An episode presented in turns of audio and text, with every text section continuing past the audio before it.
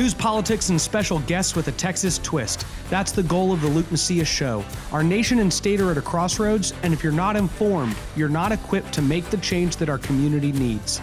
Join the conversation and join the cause for liberty today. In the last two weeks, our nation has become a little more woke to sin but we haven't taken it to the point of being woke to forgiveness and redemption. And what does that look like? What does it look like when a people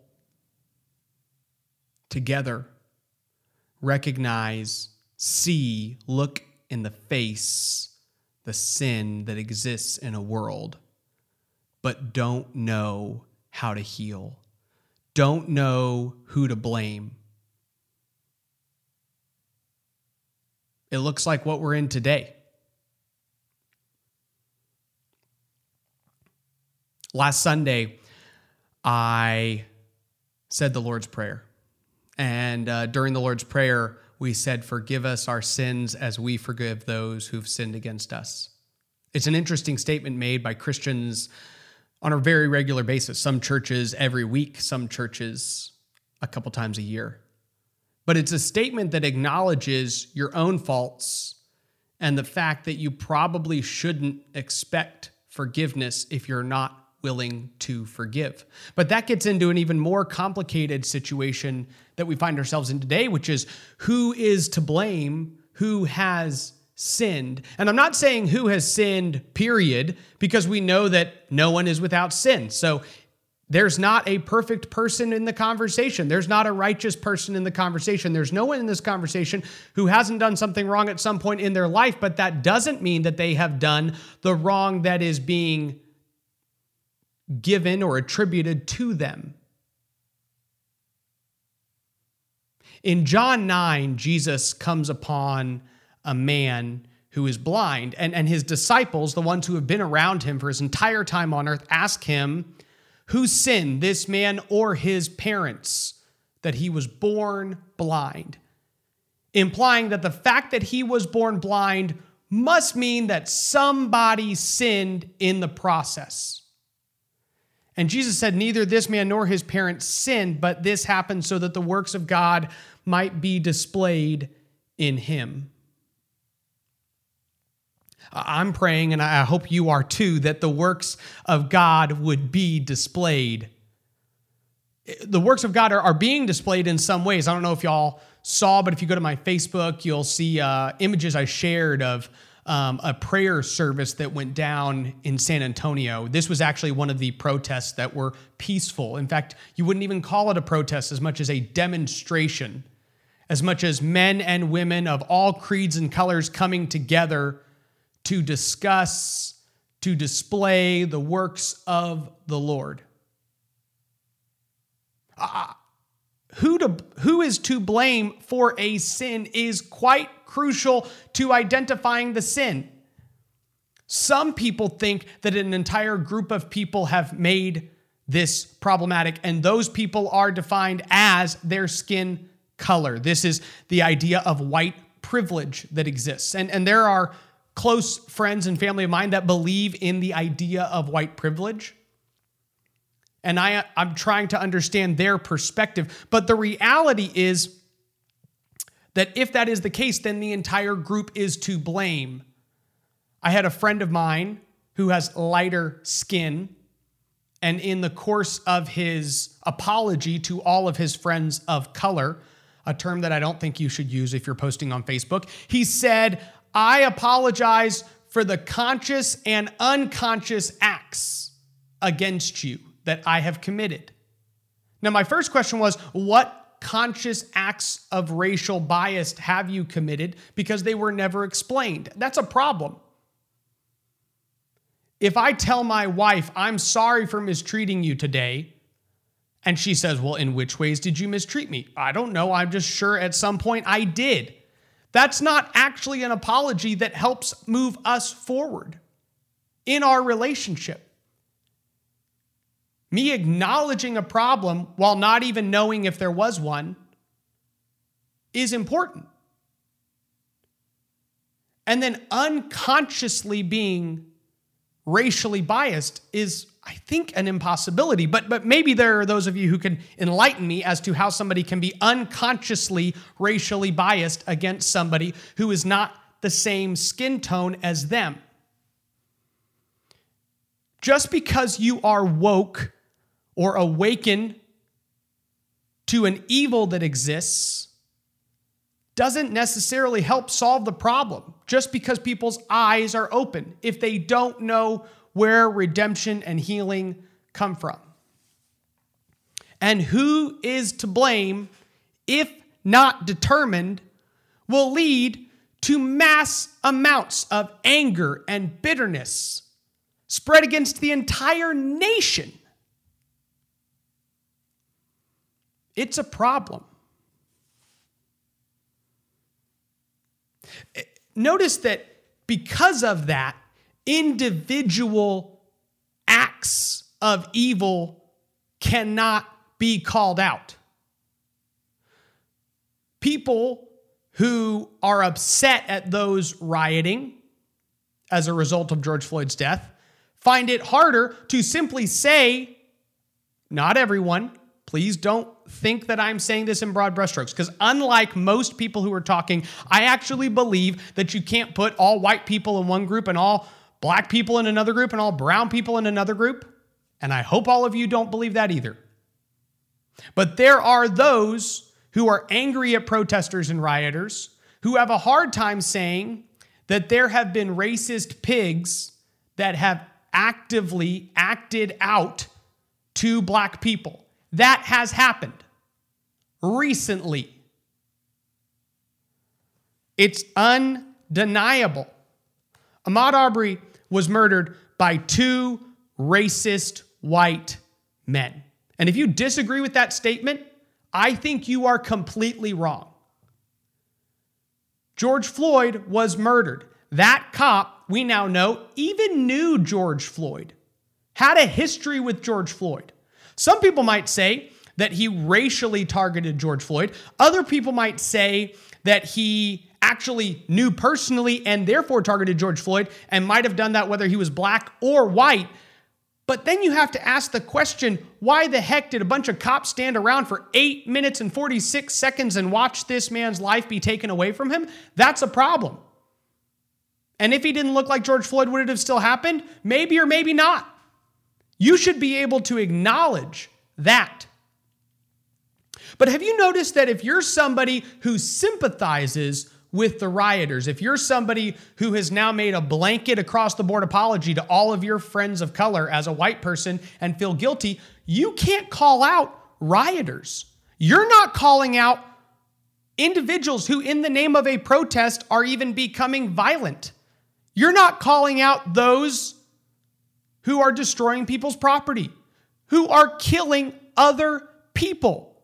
There are people who have a darker skin tone that have died in the process of these riots, that have been killed.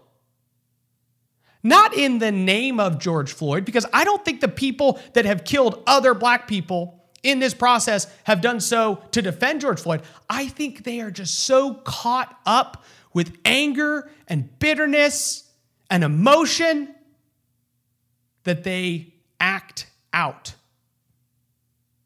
That's not a they're not on a path to forgiveness. They're not on a path to redemption.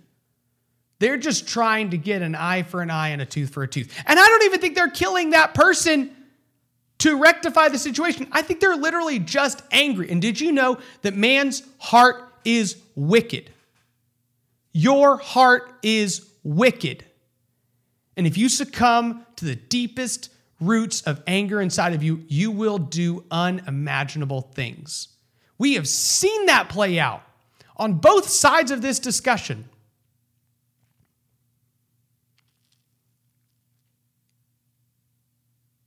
that there's a concept that, praise the Lord, was brought to me and my eyes were open to called substitutionary atonement. And it is the basis and foundation of the Christian faith because we know wrongs have to be righted. And the story that you find in the Gospels, the story that you even see play out a small window of it in John 9 when they think that this man has sinned and it's why he is blind.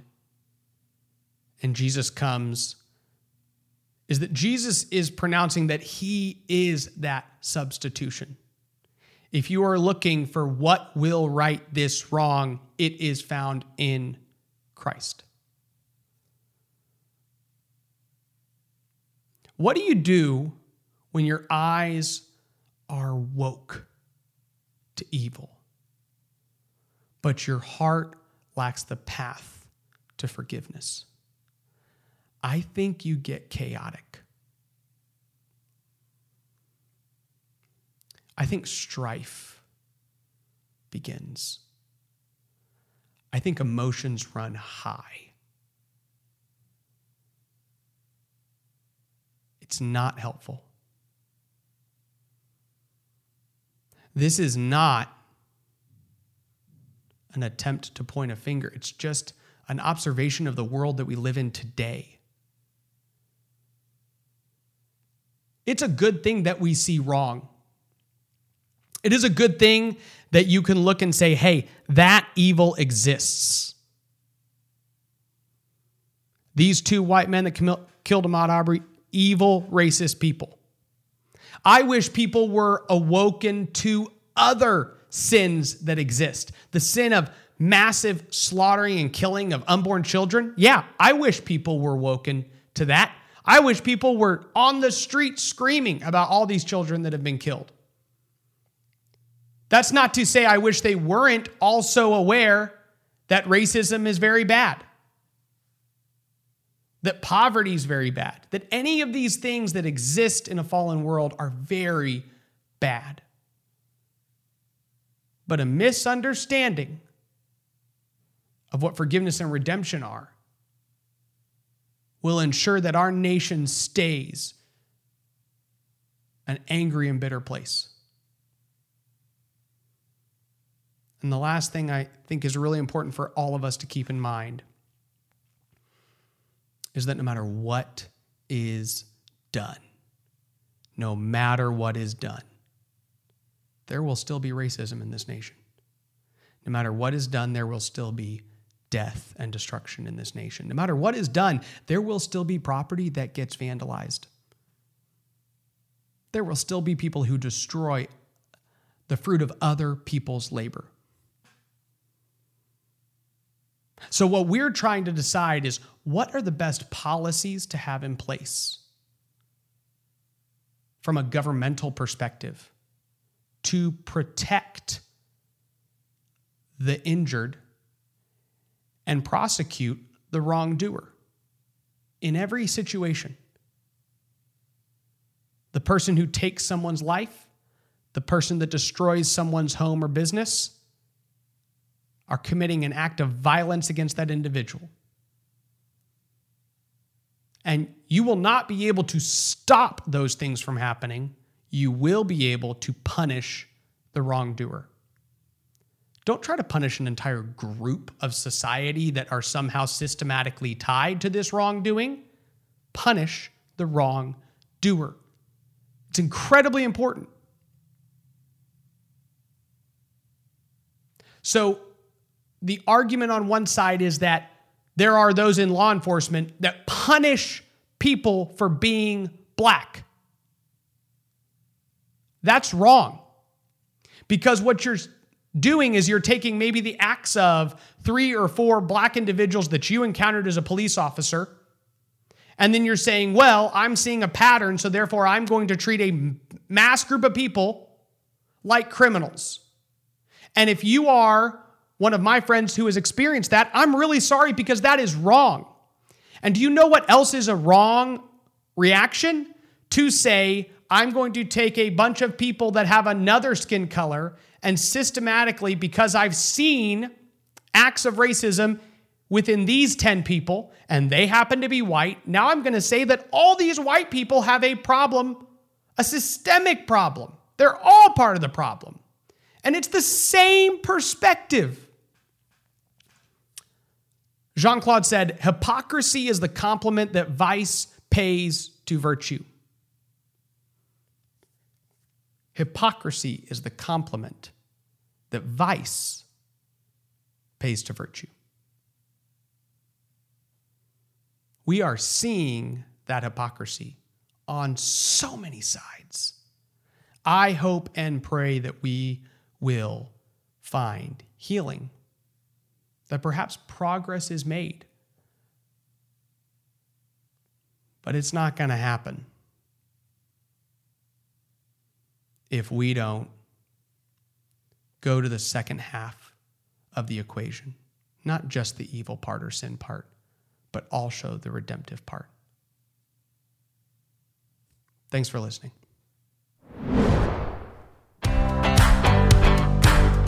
Thank you for listening to the Luke Macias Show. If you value this content and want our message to spread, please consider three of the following steps. One, subscribe to the podcast on whatever platform you're listening to us on and leave us a review. Two, visit lukemacias.com and sign up for our email alerts. And three, follow Raz and I on Twitter and visit my Facebook page at facebook.com forward slash Luke Macias, Texas. Again, that's facebook.com forward slash Luke Macias, Texas. Thank you so much, and God bless.